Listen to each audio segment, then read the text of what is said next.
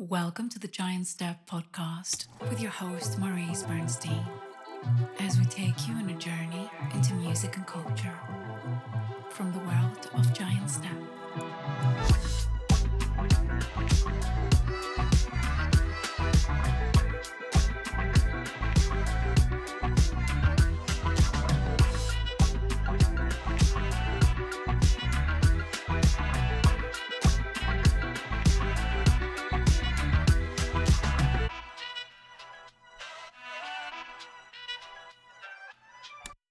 Hello and welcome to another episode of the Giant Step podcast, where we take you on a journey into music and culture.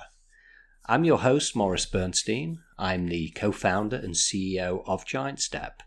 And this week, I'm very pleased to bring you a conversation that we had with the legendary Bebel Gilberto, vocalist, music royalty in Brazil, an all-round amazing person. This episode was originally recorded as an Instagram Live, December the 21st, 2020, with Bebel speaking to us from Rio de Janeiro. And as it was done on Instagram Live, please excuse any sort of voice glitches or audio issues because, as usual, the content is well worth listening to. And if you want to find out more about Giant Step, come and visit our website at giantstep.net. And please follow us on Instagram at Giant Step and send us messages and notes and tell us what we think about our podcasts. So now please enjoy my conversation with the great Bebel Gilberto. You can see a little bit of Rio. I was going to say, can we see Rio? Can we get a view of Rio before we're in freezing cold New York. I want to see Rio de Janeiro. Wow. Okay, you want to really see it? Hold on a minute. I want to really, we want. You really want to see it? Yeah. Rio by the Sea. Which beach is that? Where exactly are we looking at? Which is that? Ipanema or? Where? Okay, so let me go back because I cannot hear you from outside. So come inside. Which beach were we looking at? This is Arpoador Beach. It's actually where Ipanema and Copacabana meet. So it's an amazing place, and I'm at this wonderful hotel called Fasano. My house is in construction, and luckily, I got invited to be here after staying in this other beautiful hotel called Janeiro. And now I'm here with my dog that disappeared. He did not right. Probably gone to the beach. Excuse me? He's probably gone to the beach. I'm in front of the beach, but the problem is that the temperature. It's been quite cold. High. And as the doctor says, I don't think it's that safe to go to the beach with that many people. Right. So try to avoid. I haven't. I've been twice to the beach in the whole pandemic. Right. Now more than anything, I don't think it's a best idea to be at the beach now. Understood. Well, Bebel, it is an absolute honor to have you joining us for Thank the you. Giant cheers. Step IG Live. Cheers. Unfortunately, I'm only on water, but you are a legend. You are Brazilian music royalty and a legend, and it's such an honor to have you. It's just great to catch up because, you know, so much has been going on in the world. In the last year, and so much has been going on with you as well. So I really want to, talk about a number of things. And then if we have time, I'd love to also allow people to ask some questions. Wow. I think I got two glasses of wine then. Yeah, good. So for me, a great way to start is always to really understand the person by their early years, and especially with your pedigree, you know, is so incredible. I'd just love to hear a little bit about just what it was like growing up as Bebel Gilberto, the daughter of, and you're going to have to excuse my Portuguese pronunciation is terrible. So do you want to say I'm going to bring some water over so I don't get drunk? João, let me say, the daughter of João Gilberto and Miúcha. Miúcha. I was going to get Miúcha right and João right, actually. And also, you're the niece of Chico Buarque and also... Buarque. Chico Buarque. Right? And Anna de Holland and Cristina Buarque as well. So you everywhere you look in your life, you had this such a rich musical... Did you ever think of not being a musician? No, I never actually never thought about not being an artist. So that's when I challenge, and I'm so happy. Like today, I was arriving here, and I was trying to get my password to work with Instagram. I got all this digital group. Now we lost some, and then because you are who you are, everything stops, and they do everything to make you look great and be great just because you have a life. Isn't that wonderful? Yeah. So it's not only because you're an artist, but because you have a mission. And I believe that as you grow up in the family that have been kind of working like that, and sometimes being privileged in certainly circumstances, it's not only glamour, but like today, even though it's a very special day and I did not meditate and I did not do what I supposed to do, I'm taking the time to talk to you guys that before talking about my childhood, I must say that the day I arrived in New York and I had posters all over with my face on, and people were telling me over the phone, we didn't really have, we were about to start having cell phones at the time. And then I did that wonderful concert at the Shine. Yeah, the Giant Step. Yeah. It was champagne, and nobody had any champagne at the Shine. And then it shows up with this vintage Dom Perignon. I don't know where champagne was. And I was like, I never seen that champagne. Oh my God, a vintage one. So that moment was so important for me, and I believe I'm very lucky. And, brilliantly lucky to have the pleasure to work with you guys more than once. Oh, so thank you. Let's go back to my childhood. Oh, yeah. Yes. Thank you. Of course. That our goal was to work with artists like you. So the honor was all ours. So talk a little bit about growing up, because I know you also traveled around a lot. Your parents were living you lived in Mexico City, give the viewers a little bit of a snapshot of what it was like being a young Bebel. When people say that I was born in New York, I was literally born in New York. I am a New Yorker. I was born in a hospital at Midtown, but my first place was on 72nd Street, right across Dakota. That was my first home. Wow. How bad that was. And funny enough, when I was moving back to Brazil, the last place I stayed was right at the corner of this majestic building, which is right across the street from Dakota. So I remained there until I was 3 years old. And then I moved to Mexico to be with my parents. My father was recording this wonderful album called Parolito, and João in Mexico. I think it's João in Mexico and has a Parolito song. Sorry, my mistake. And then, because I was starting to really speak, I immediately learned Spanish. So I would speak Spanish to my parents, and they would speak Portuguese with me. By that time, I think music and guitar and my parents singing was just my life. And I didn't have much more to do besides watching them and trying to imitate the sounds or sometimes even, improvise. Did you realize who they were?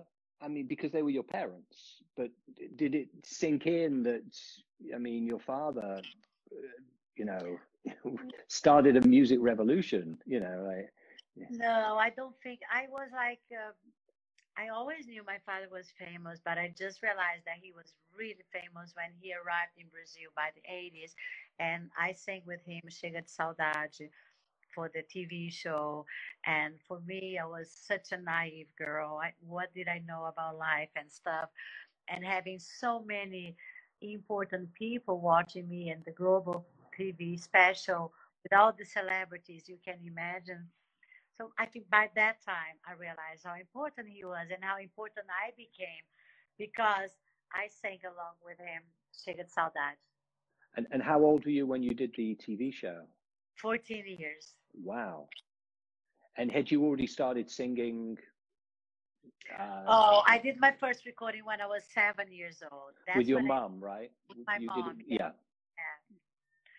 And then I did some TV commercials, I did some jingles, and also I think, which is very important for the people that are listening to me, I try, to learn music, but I was never a good student. And I never really had patience, because I got the feeling that improvising was much easier, which it is, and you just get in your comfortable zone and you don't want to change. But to be honest, I think my biggest school was at the teaching lesson of learning melodies very fast, was because I did so many commercials and jingles to help my mother. So I used to leave school and just go to studio, and from one studio I would do Mickey Mouse Club and Bernard and Bianca, or whatever Disney, animation film was in the area or about to come, and I was always doing a character or something else. So I'm very proud of that, because I think that creates a lot of musicality on me. And even though when the melodies were a little weird, I would just change. And then later on, I was doing a recording for a film called Menino do Rio, Guilherme Arantes. I never told this story to anyone. And then Guilherme Arantes, who is an amazing musician, was like, I love that the part of the melody that you have changed. And I was like, I changed? Yes, it was like something else, which was a little not that interesting. And I just added a bandit note.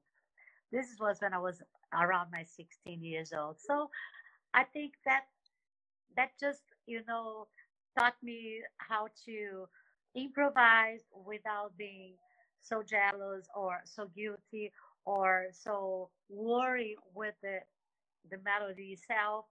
But playing and always adding without being so aggressive and changing the whole music. So for me, that was a big school. And then after that, I started doing theater, which I think it helped me a lot. And again, my mom comes back, and my uncle, Chico Buarque, we did Os Saltimbancos when I was 11 years old.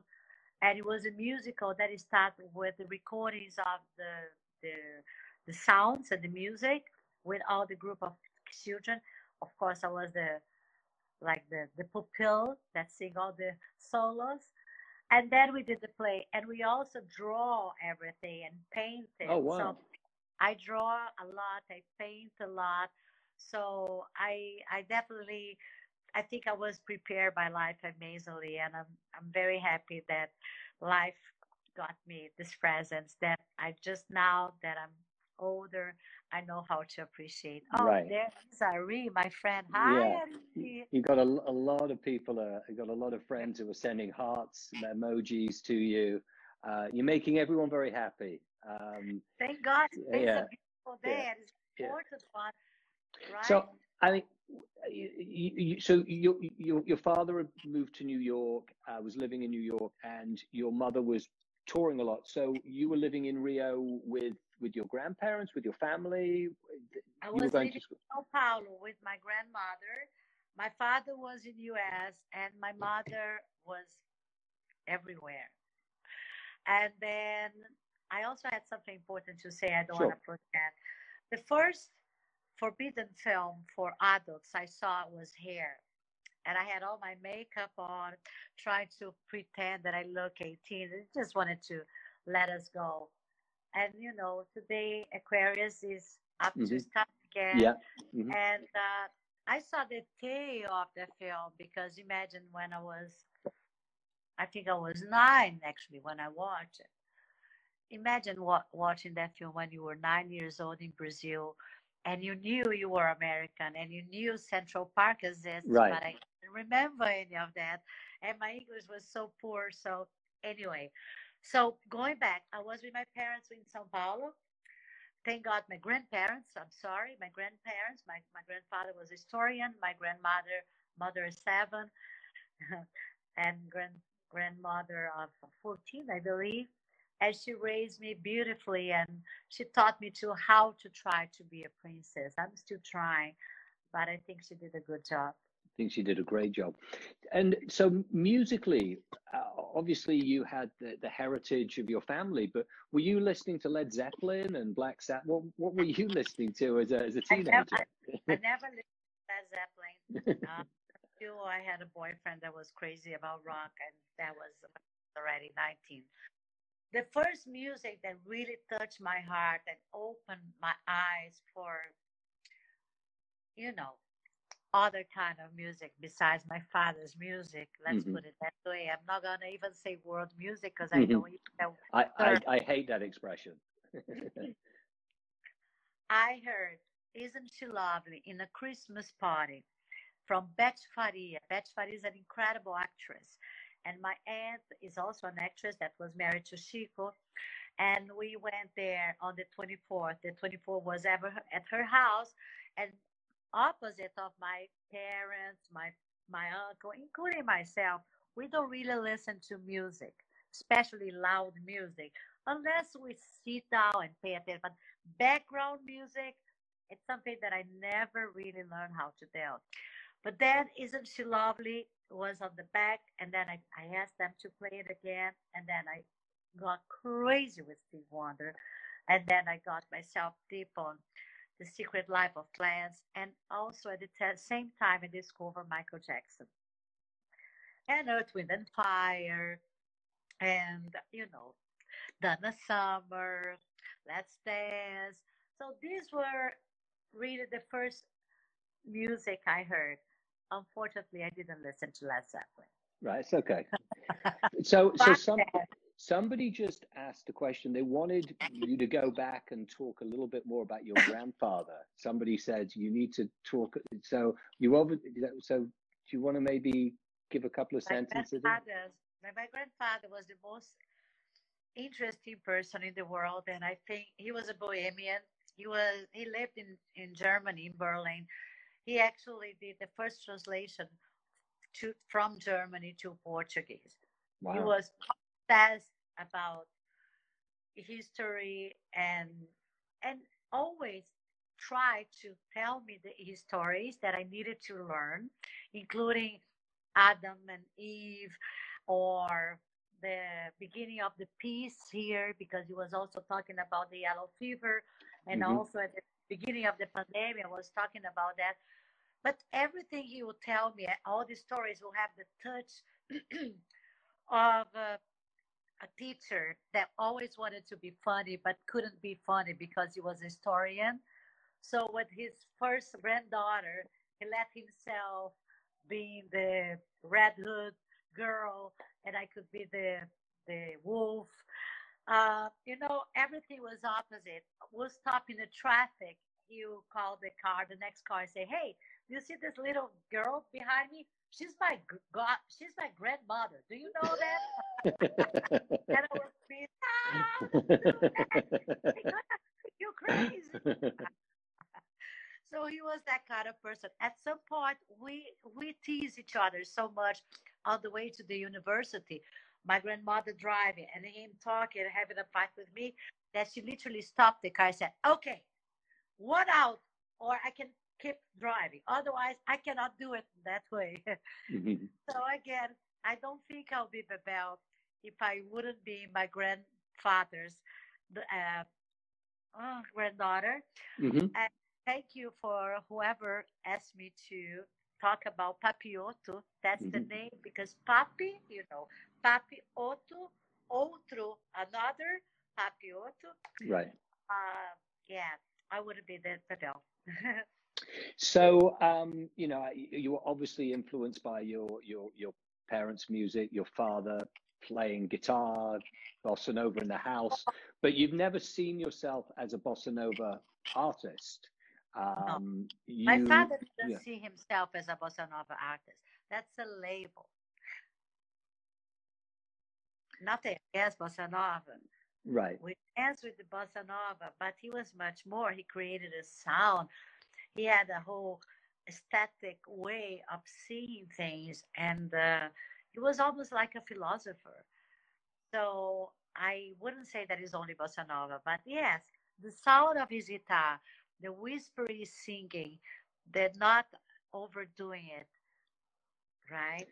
Yeah, I mean, one of the most subtle artists I've ever experienced live in my life. I mean, I saw your father a couple of times perform live, but the first time was in 1987 at the Town Hall in New York, and it was just him on. Yeah, it was him on stage solo playing his guitar, and you could. First of all, the audience was silent. I mean, you could hear a pin drop in there, but I also know that he didn't really enjoy performing. He would get nervous performing, you know. I think at some point you enjoy. That was right. I remember the length of the show at the Town Hall. Yeah. How long it was? It was a long time. Yeah, it was a long time. So that's what it is. I think that when he will find himself. You know, when he would play with his legs and the guitar, and then finally have fun, he wouldn't stop. Right. It was one of the most moving performances that I'd ever seen.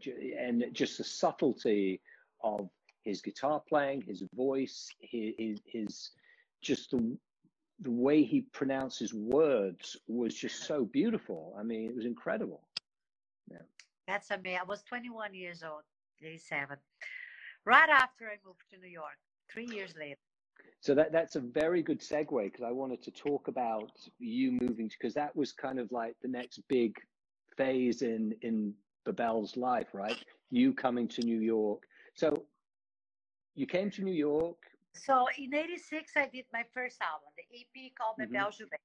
Mm-hmm. That I wrote Preciso Dizer Que Eu Te Amo with Cazuza, and this other door that I have in my life, which is amazing because luckily, I met Cazuza, which in today's day rests like 5 minutes away from where my mother is laying in the cemetery. And I always make jokes about the bougainville that over him is bigger and she needs to have it. I was just visiting her last week because I was at Miúcha on her. My mother always loved the cemetery, so don't get this wrong. Of course, I got water in my eyes, but she taught me how to like cemetery, so I don't have a problem with that anyway. But with Preciso Dizer Que Eu Te Amo, I think I achieved a different position in my life, although my music wasn't really embraced by the rock music that was happening in Brazil at that time. And even though I was Cazuza's friend and everything, nothing really happened. We got the Grammy, Brazilian Grammy at that time, Prêmio Chá, Best Song of the Year. But my career and the whole thing kind of got lost. And then I decided to move to New York, invited by Arthur Lindsay to do a show at the Brooklyn Academy of Music. Oh, wow. A tribute to Carmen Miranda. Wow. Excuse me. Yeah, that was a crazy show. The other day I met Arthur at Thomas Bartlett, my producer, the producer of Agora, my new album. Mm-hmm. And we were talking about how crazy he was. We were, because I think he had no idea how to direct a musical at the BAM with that big budget and all the responsibility he had and the crazy host that he had, like, you know, me, Dal Costa, Nana Vasconcelos. Wow, Nana, yeah. Yeah, it was kind of weird at the same time. But that was the reason I came to New York. I got the invitation, I got the ticket, and then I was an American citizen. I just decided to stay. Right. And where did you live when you first moved to New York? Where did you find your home? Like where? On East Village, on 3rd Street between A and B, 184 East 3rd Street. And to be honest, I actually said that I lived on the same. I mean, at the corner where I was born, but I forgot to add one little thing. I had one more week that I had to stay before I was going to Thailand because I was heading to Japan at the beginning of the year. And last minute, the place I was staying wasn't available anymore. So I had to rent a place. And my dear friend, who is my PR here, Mario, said, Bebel, there's a place on 3rd Street between A and B. Do you like that area? I was like, I used to live there. Don't tell me it's 184. Guess what? It was 184. Wow. And I met my neighbor who was a singer, and I thought she was so huge. And then she was like, oh, Bebel, you came here. So, yes, I lived there. And then I moved to Astor Place, where I remained my whole life. Number one, Astor Place. I never bought an apartment, but I lived like a queen in a penthouse. I had my plants. I had my herbs. I had my roses. I had my sunflower. I was the happiest person in the world. And you also, you know, one of the scenes that you spent a lot of time in was the Nublu community, right? So, yeah. I mean, you know, what Ilhan did creating that, and still doing, creating that community in Alphabet City back then, created a lot of very important musical moments for New York. And just talk a little bit for those of the people listening who never got to experience what those early days were like at Nublu and that really small packed club, you know, how crazy it was and what great music was being played. You know? I miss Nublu every day. I have a drink. I'm gonna go there, stay there. Musically, I had a very interesting relationship because I hated the way the sound was. So I was, you know, I'm never going to do a show here, which I never actually did. I did participations, I did little things, but a real show never. But any show, I'll be the first one to get there and probably the last one to leave. The crazy days we had at the basement, I remember sometimes calling, like, look, the situation here is very delicate. Can you open the basement from the street so I don't have to cross the people from Nublu? And you do that for me. So I could go just straight up to the basement and hang with Clark Gable, talking about trombone and doing crazy, you know, trombone lines, writing crazy songs with name, you know, like... hanging with Mike Patton and Nora Jones after the piping tom. So many incredible things that, seriously, I think what Ilhan did is amazing. We lost the problem of playing with each other when he did the crazy show here in Sashki 2 years ago. And he didn't want to play any of my songs. And we had like more than 4 rehearsals for all the 17 new songs we had. Wow. So it was amazing. I think that for me, if I didn't have Nublu in my life, I'll be so boring and so rebellish. So I needed to have a little bit of underground, you know, touch just right. To remain the crazy person I am until today. Very special times. And then, of course, you know, really your breakthrough album, which we're now celebrating the 20th anniversary of, Tanto Tempo. Talk a little, because that really was the album where most people, you know, got to know who you were. Talk a little bit about that, because I know it was made, it was released in Europe first, and you know. Well, to be honest, Cramdisc did a great job. So by the time we were picked by, let's say, East West in London, which was a big help, and also Warner Jazz in France, I was already on 14,000 copies in UK, which at that time for Brazilian artists was already huge. Yeah. And in France, 20,000 something. When they came in more, then it was a different level. And it was very important for me to have that, because it was a recognition that I thought I'll maybe never had it, or maybe would achieve. And it was glorious times, and also was lucky because I also got the tail of the record stores, right? So I saw my face and the cover album across the street from Tower Records, Virgin Records, HMV, yeah. Mm-hmm. Imagine. So I could walk from my house 2 blocks down, I'll see my face the size of this window. If I go towards Union Square, I'll see it even bigger. Out of Virgin, so, yeah.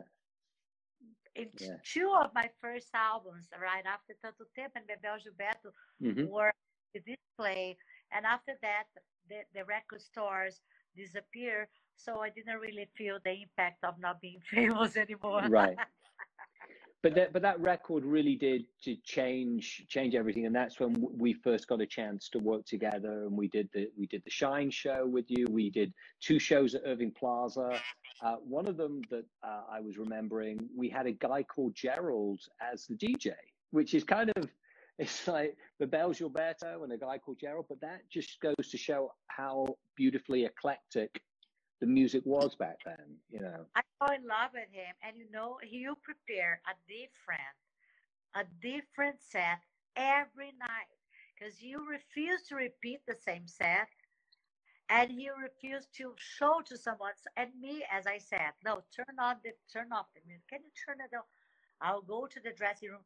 Can I hear Gerald from my dressing room? Because I like to hear him while I'm getting ready. Right. You know. That's amazing. I saw him in Australia 2 years ago. We had a beautiful meeting.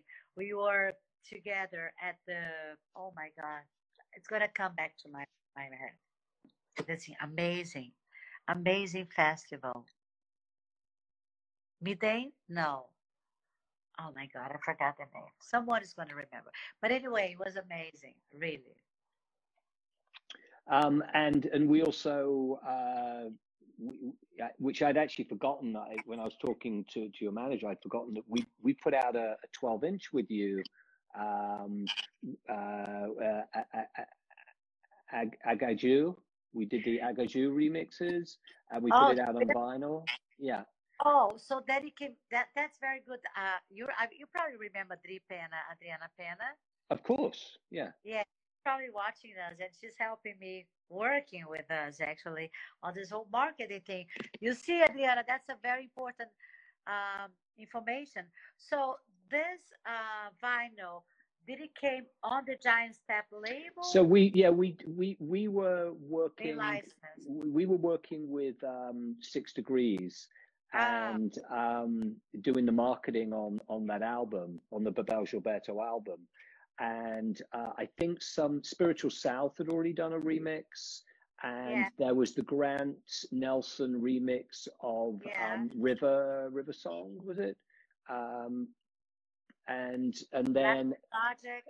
And Latin Project, they were actually on Giant Step Records, so they did a remix as well. And I don't think, I mean, back then labels weren't really putting out vinyl because they were very much into just CDs.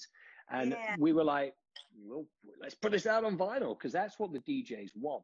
They wanted vinyl back then. So, we put it out. And I think we put you on a couple of our compilations. And people just, and for us to be working with you was just like such a thrill. So, thank you. Those were like special moments. And, you know, the touring also, like now that we're talking about DJ, the remix on my music, I think it was absolutely necessary, because it got me in a different platform, let's say, and also enchanted my show to be more danceable, so I'll have the whole sexy night vibe and making babies, but also dance. And I love that, because for me it's really amazing to be dancing and being, you know, lost and loose on stage, when my father told me to do just the opposite. But your mother probably told you to do. Oh, my mother will probably be dancing with me. Actually, she sings on Aganjú. They're crazy background vocals. Oh. Yeah, that's my mother. But you've always done stuff with DJs. I remember you were on Toa Tay's solo album, like way back. Like that's amazing. Amazing of you to remember that. It's a great album. I love that Solitaire album. Yeah. Again, Arthur Lindsay. It was because of him I met him. And I was playing in New York before I got to be lucky to work with you guys. Mm-hmm. I had a gig at the Nails. Remember Nails? Of course I remember Nails. Yeah. All 14th Street. Well, so I remember it too well, unfortunately. Oh, God, so much down there. So I'm like going to play at Nails. And now I got lost. Why? I'm sorry. Yes, now I remember. So Arthur calls me in the afternoon and say that by that time we did not have cell phones. So he left me a message, and I had a very nice friend of mine stay with me. They were like, Bebel, there's this Japanese called Toate.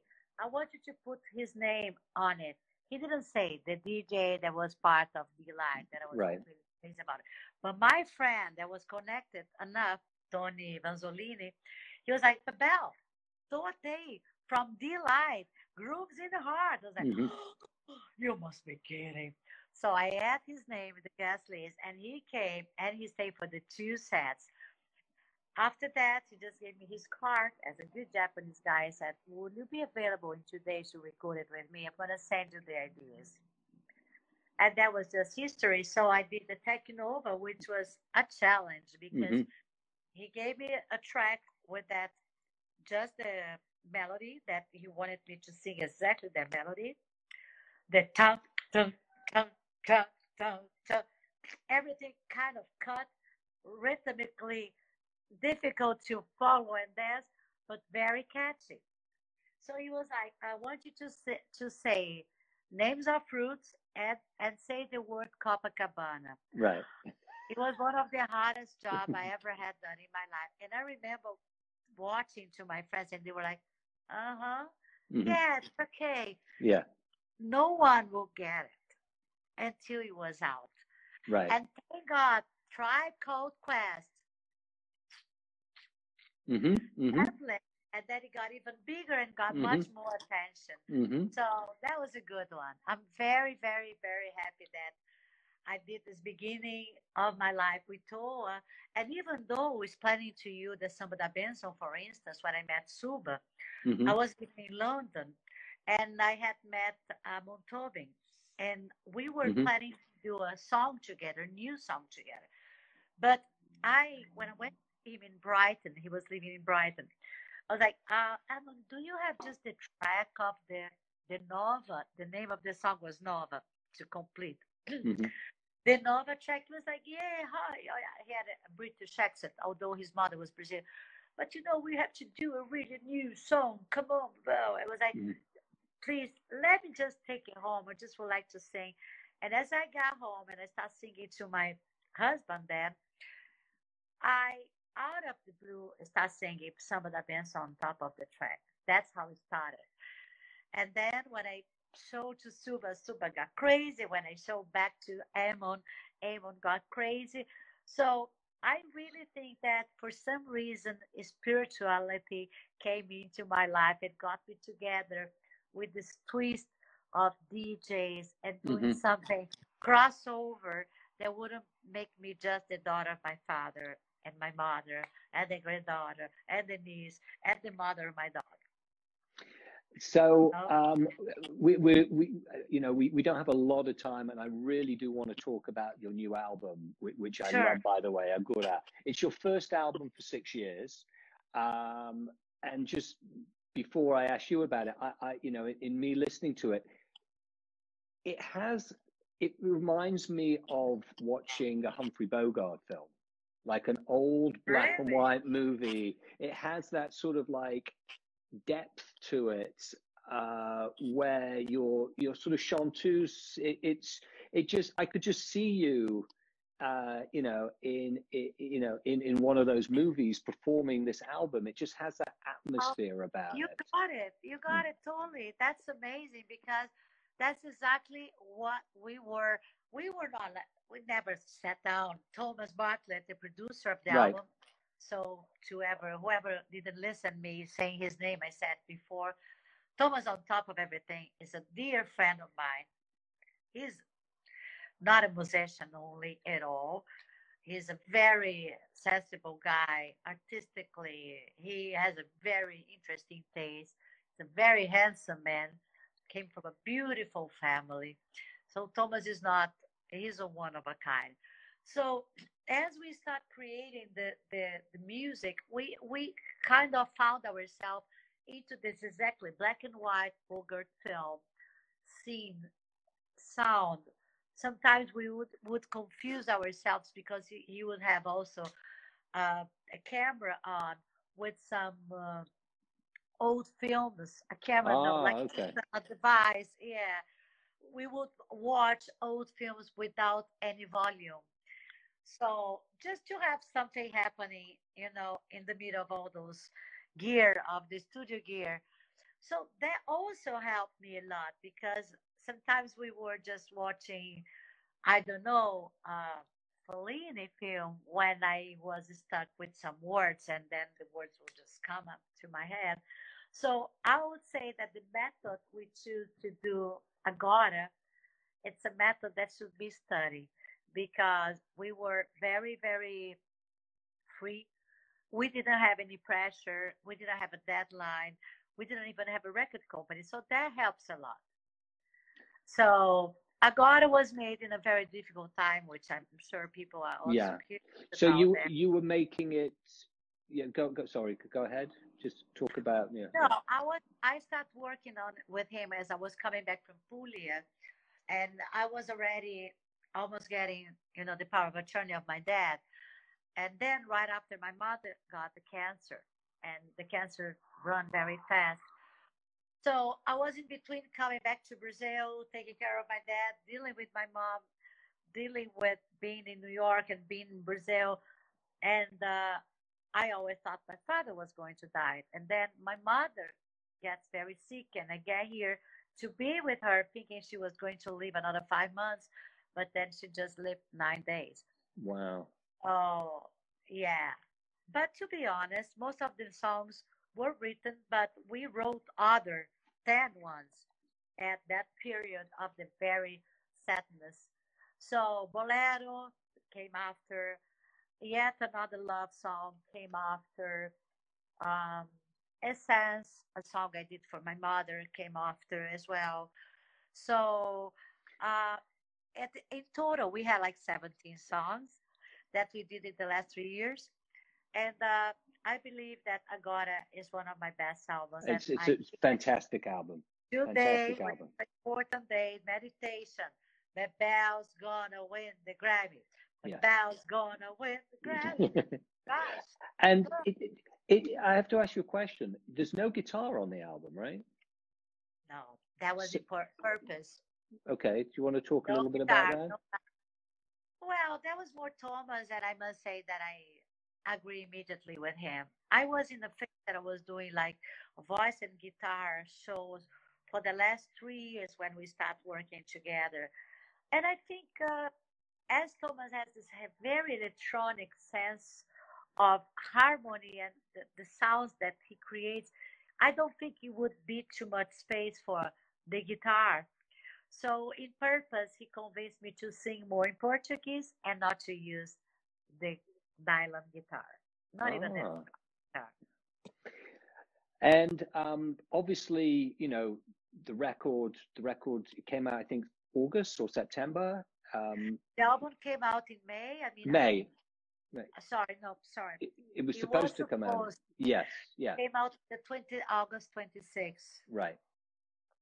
And just talk a little bit about the challenges of releasing an album during pandemic, because you know, as an artist you're used to, you go on tour, you do your promotion, you're doing interviews, you know you with your bands, you're doing all these things, and now it's this where, you know, you're in Brazil, I'm in New York, and we're talking, it's Zooms, it's no touring. Just talk a little bit about just the change of pace and the atmosphere and what that's like, you know. Adriana Pena just came, and it's nominated to Grammys. Oh, it is? Coming back. No, she was just my right. Let's see, tutor now. You know, Morris, what I say, for me, as you know, I improvise a lot, and I never really studied what I am about to say, but I did find something very interesting to say when I was dealing with the press, especially lives, especially press, because I think the press always gets shrink in between the tour, the tried out outfits, whatever it is, that you get totally nervous because the band is not responding the way you want, all the distractions you can get. So the press is always put in the back of the room, and you never really have time, and you always, you know, manager or agent, whoever, or yourself, you squeeze the poor press. Look how nice I am today. But it is not today. I said that at the time. And then I think what was great about the pandemic, it was that I, for the first time, I could talk to the press being myself. Right. Talking to them with all the time. Sometimes really, like I had like few interviews that I didn't think I was as good as I could. And I requested journalists if I could talk to them again. At some point, one of them in the South, it was too hot, the light, and I was like, look, could you please give me a break? And then the next day I called, can we do it? And then she loved it, and she gave me the cover of the newspaper. Wow. So I think that for me, I embrace it in a very nice way, because I think I personally may need it. I was in the middle of a thunderstorm of emotions, and it will be maybe too soon for me to show myself. Here I am, big with a new album, when I was actually, you know, folding and, you know, sewing my heart back and putting my thought and my energy back. Yeah. So funny enough, life put me back in Brazil. I was talking about my 6th album in 20 years, released outside Brazil, in Brazil, that it's 90% sang in Portuguese. So amazing. Now I think it's getting a little too long, and I'm dying to play live, and I'm tired of the pandemic. Yeah. But still, we are holding up. It's almost there, and it's not time to get crazy and tired. We just have to hold ourselves, listen to music, meditate, and pray for better times. Yeah, absolutely. I'm going to open it up to questions in a minute, but just anything else you want to say? You know, is there anything else you want to say? Anything you've learned from these crazy times, or anything you want to share with us? The glass of, I never liked frozen water. After the summer and the pandemic, I'm drinking frozen water, frozen wine, frozen anything. What can I say about that? I think that we're all going to get out stronger, and we learn a lesson. And I hope the world had learned the lesson I learned. I'm trying my best to be the best I can and to understand that the world needed that break. Now we just have to defrost ourselves and get used to the new world. Yeah. And in life, because we're going to have other problems similar to this one as we are having already. Yeah. And we can't stop, and we can get depressed, and we can get crazy, and we cannot kill our parents, cats, dogs. We just have to be strong. Oh, it's beautiful. So I think we have time for one question. So does somebody have a question for Bebel? Fora Bolsonaro! Well, that's a good question for Bebel. It's up to me. Yes, baby. It's time for you to fly away. Fly away. So just maybe for the people who didn't really understand what that was, just explain, because, you know, the politics, Well, Bolsonaro is our current president. He's similar to Trump. Yeah. He's in the same school. We're going to clean and change everything for better, the way they believe it's better. I'm not going to be wasting our time talking how bad it is this, because I don't think it's time for that. We live in a democracy. So that's what I'm trying to pitch for everyone. So yes, for the Bolsonaro. Anyone has another question? Yes. So a lot of people asking you, when are you going to be touring again? When are you performing in New York? When are you coming to Texas? When are you going to San Diego?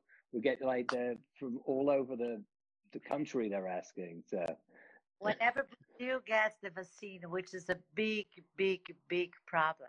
Yeah. That's a big thing. And if you want to call awareness, alert, we don't even know how we're going to get a vaccine.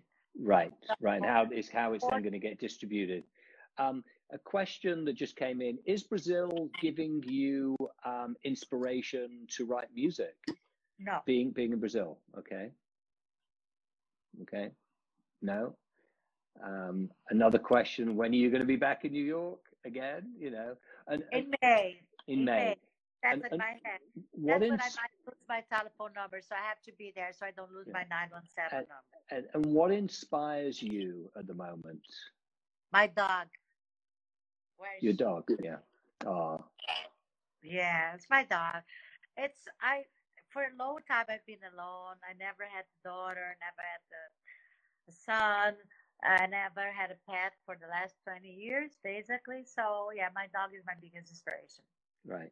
And the great thing about a dog is they'll always be happy to see you. when your kids get older, they don't want to see you. No. Oh, your dog has its own. Yeah. She doesn't like. She knows I'm talking too loud. She doesn't like it. Well, Bebel, thank you so much for joining us. It's been an absolute honor. You are amazing.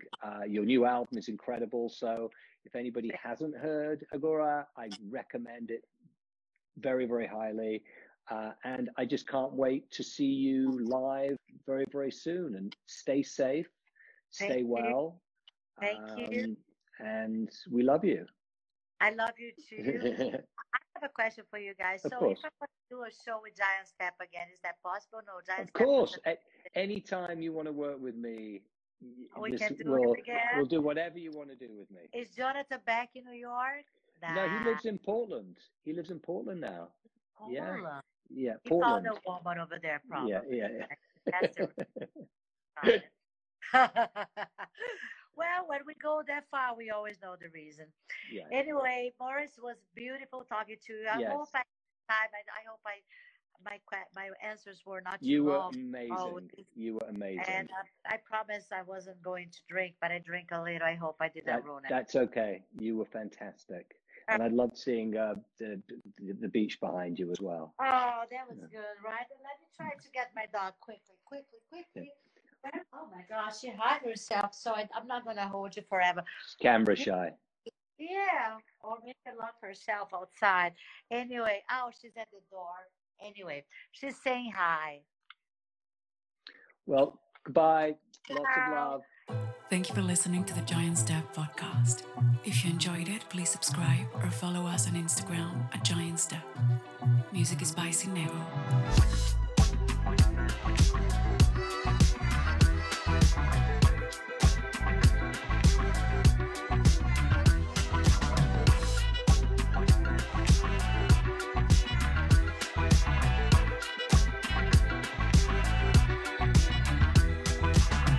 Please also visit our website, giantstep.net, to learn more about our award-winning marketing agency.